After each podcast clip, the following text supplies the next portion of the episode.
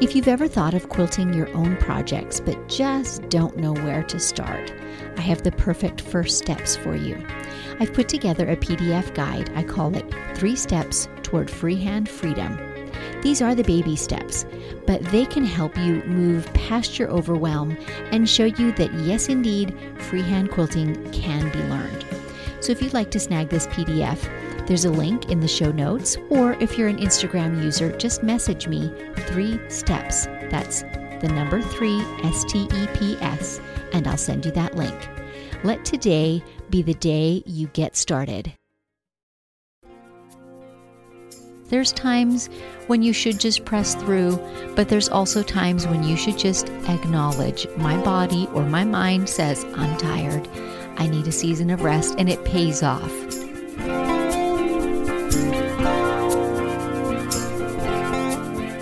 Welcome to Measure Twice, Cut Once, the podcast where we hear quilters and other crafters' stories and draw encouragement and even life lessons from them. I'm your host, Susan Smith and I'm coming to you from my quilting studio, Stitched by Susan. This is where my long arm Lucy and I spend a lot of our days doing freehand, edge to edge quilting.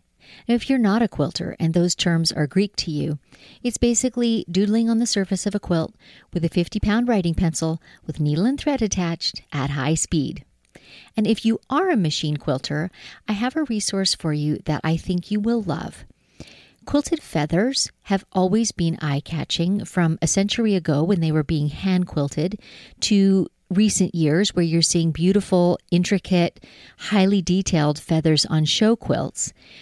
But they can also be kind of intimidating. They can really be challenging to quilt.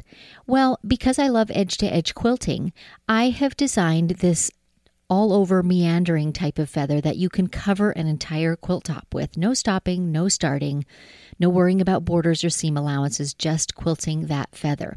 And so I've composed a class that will show you how to achieve these graceful flowing feathers. So it goes from the very basic feather shape to getting even coverage on the quilt, to avoiding awkward corners, even customizing some little details. So it's all here in the class, and I'll walk you through it and demo the quilting for you step by baby step. So to get access to that class, just go to my website, stitchedbysusan.com, and a sign up form will pop up. It is absolutely free, but you do need to register to get the login information for it. And you can go back and watch it as many times as you like. So enjoy that. It's called the All Over Feather. Today's episode is going to be a little different from my usual interview style episodes. If you were listening to the Dave and Susan The Inside Scoop episode, you know that we had a very frank discussion about our journey as entrepreneurs, and in particular in the last 18 months or so when we've been learning and trying a lot of new things, including podcasting.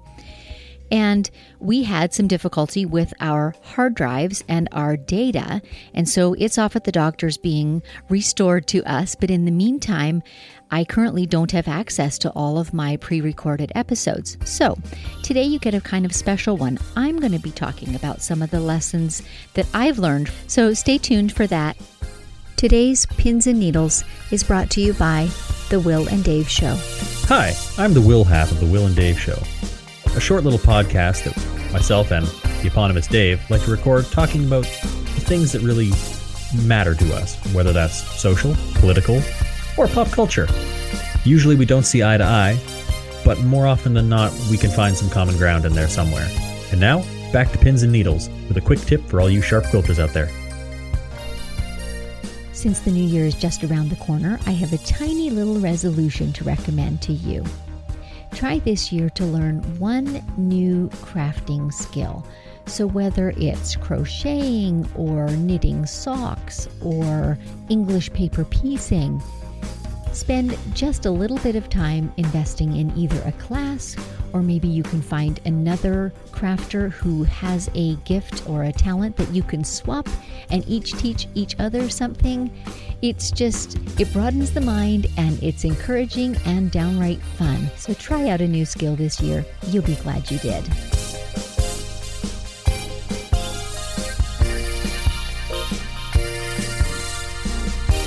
You know, I love my coffee. If you are interested in supporting this podcast, go to buymeacoffee.com forward slash stitched by Susan. There, for the price of a delicious coffee, you're able to make a one time contribution. I thank you so much for your support.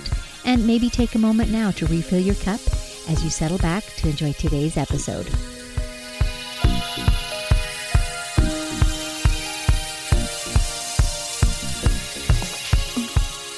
As 2021 draws to a close and we get ready to launch into a brand new year, I've just taken some time to reflect to reflect on things that have been illuminated in my life this last year, to reflect on things I'd like to do better, and to reflect on lessons learned. So, if you've been listening to the last couple of episodes, they've been a little out of the ordinary rather than my usual interviews with other crafters telling their stories. I've been doing some introspective podcasts, if you will.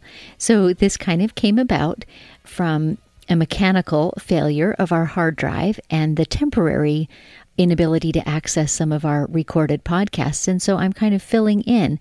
And as with so many things, sometimes unexpected blessings arrive from those little places where we need to pivot. And so this has provided a time really for thought.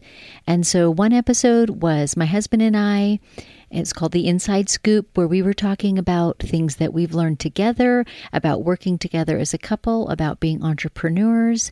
And then most recently, I was um, basically paying tribute to my mom, who taught me so many life lessons just by example. And so I was recounting some of those lessons and what they've meant to me over the years. My mother isn't living anymore, and so they're all the more meaningful because they're just in my memory and I treasure them. But today I thought I'd talk a little bit about internal lessons, if you will. And Many of you listeners are also viewers of my YouTube channel, and on that channel, it's also called Stitched by Susan. I'm always quilting at the long arm, and it's kind of a free flow of thought. So, as I'm working through a project, I'm talking about my thought processes, why I choose this thing, why I do it that way. And it's not about right or wrong or a lesson, it's just kind of letting you inside my head. Well, today's episode will be a little like that too. I'm just going to talk about some of these things that I think about. And, you know, I haven't outlined them, it won't be um, in a particular format, but just thoughts that have come to me about this last year or two. And I think one of the biggest ones would be take time. And I, I approach that in several ways. One of the life lessons that I mentioned I learned from my mom was recognizing seasons. And for her, it was very practical. The summer season for outdoor work, for gardening, for farming, for growing, those sorts of things. And then the winter season was generally when she picked up her crafts, her handiworks. But there are also seasons in life, and I think it's important to recognize them. No season should be all things. You shouldn't be doing all the things all the time. And here's a little example. Yesterday, I just reached the bottom of my fuel tank and I was just done on so many levels. There were just things that were frustrating, and I just, I took a moment to just recognize okay, this season is I'm tired. I need to rest. So I literally spent the afternoon with a good book and my lovely weighted blanket that one of our kids gave me that I love so much. And I just sort of decompressed for the afternoon. And that was a short season, but I just acknowledged I need a small season of rest. And sure enough, this morning when I woke up, I was refreshed. I had some new ideas, and certainly I had fresh energy to do the things that needed doing. And as I record this, we're in the week leading up to Christmas, so there's lots of things that need doing. But just that recognition is helpful to me that I don't have to be in top gear all the time. I can take a season of rest even during a busy time. And I feel like it pays dividends. There's times when you should just press through, but there's also times when you should just acknowledge my body or my mind says, I'm tired. I need a season of rest, and it pays off. The next day, as I am today, refreshed and ready to go again. I think too that seasons for thought are important. So you know, I'm an entrepreneur. I talk about that quite a lot. So I'm producing YouTube videos or producing this podcast or I'm quilting for clients. And it seems like there's always a project on the go, something that needs to be accomplished. I have learned too that I need to take seasons or periods when I'm not producing. And those are the times when I often have fresh new ideas or yeah, new ideas basically. A new idea for a project or a new idea for how to present. I do a lot of teaching, so I like to ruminate over things. That's when I come up with examples or stories or ways to explain a thing that I maybe haven't used before.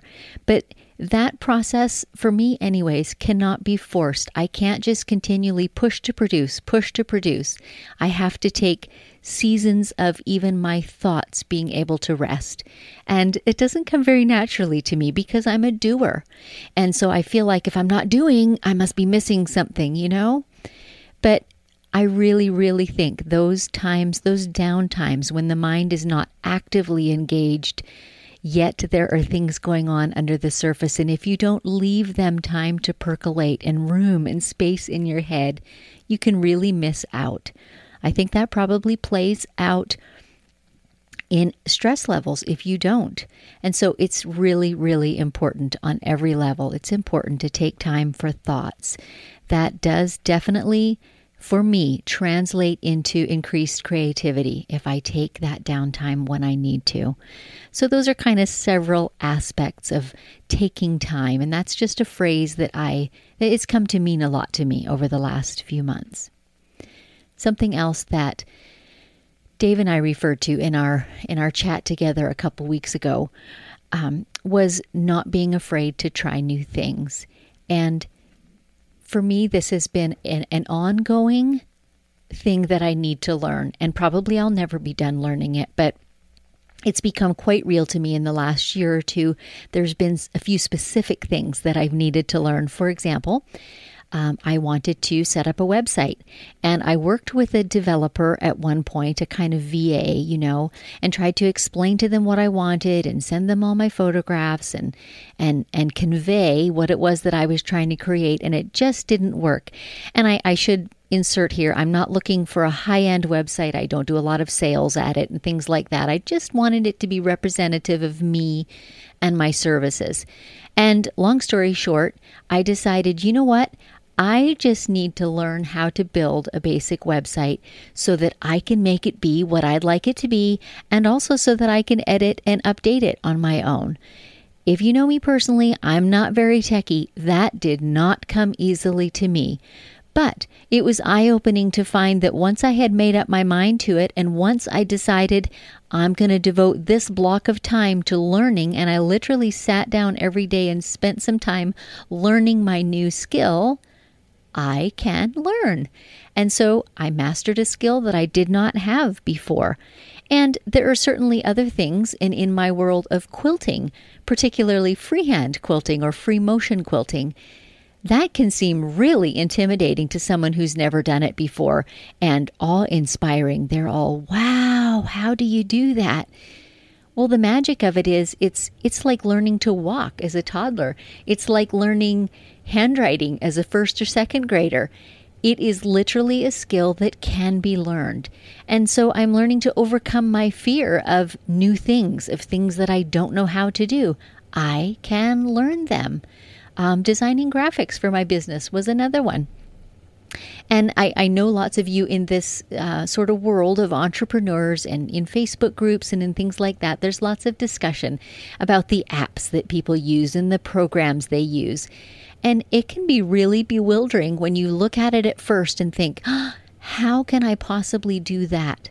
But again, taking time to just devote to the learning process. And it gives you such a feeling of accomplishment when you learn a new skill. And I think I started that last paragraph by talking about learning free motion quilting. It's exactly the same thing. It can be learned. And it's like magic when you, you know, the light goes on and it clicks in your brain. The the muscle memory, the motions, the repetitive motions just click. It's so, so very rewarding to learn a new thing. And I know I keep coming back around to the whole free motion quilting as the um, the ultimate thing to learn. But for me, that is my joy. And I like sharing it too. So, yeah, sorry, it keeps coming across in everything I say. Another thing that I've learned to do um, in this last year or so is to ask some questions. And there are some different ones that I've been asking myself. And these did not, most of them, originate with me. I am a podcast listener and I particularly like educational podcasts. And it is incredibly inspiring and encouraging to listen to other people's aha moments and the ways that they approach decisions, life, business, those sorts of things. So, some of these big questions are the ones that they ask in the podcast that I'm listening to. And so then I can take them and apply them to me. Some of the questions What do I want to do? So, for example, with my time, if I'm feeling overwhelmed, if I'm feeling like there are so many things to do, I don't know what to do first. I try to ask myself that big question what is it I want to be doing? Do I want to be um, limiting the number of hours I work in a week so that I can spend more time with my family? Do I want to change the level of my paycheck so that I can afford to travel? Do I want to put away funds for retirement? Do I want to? Um, well, there's all different things, and they certainly do not all need to relate to money by any means. It can be time or relationships, any number of things, learning new crafts, because that's what I do. But just I've learned to ask myself, where do I want to be? What do I want the goal to be? And then you can back up with smaller questions. How do I get to that goal?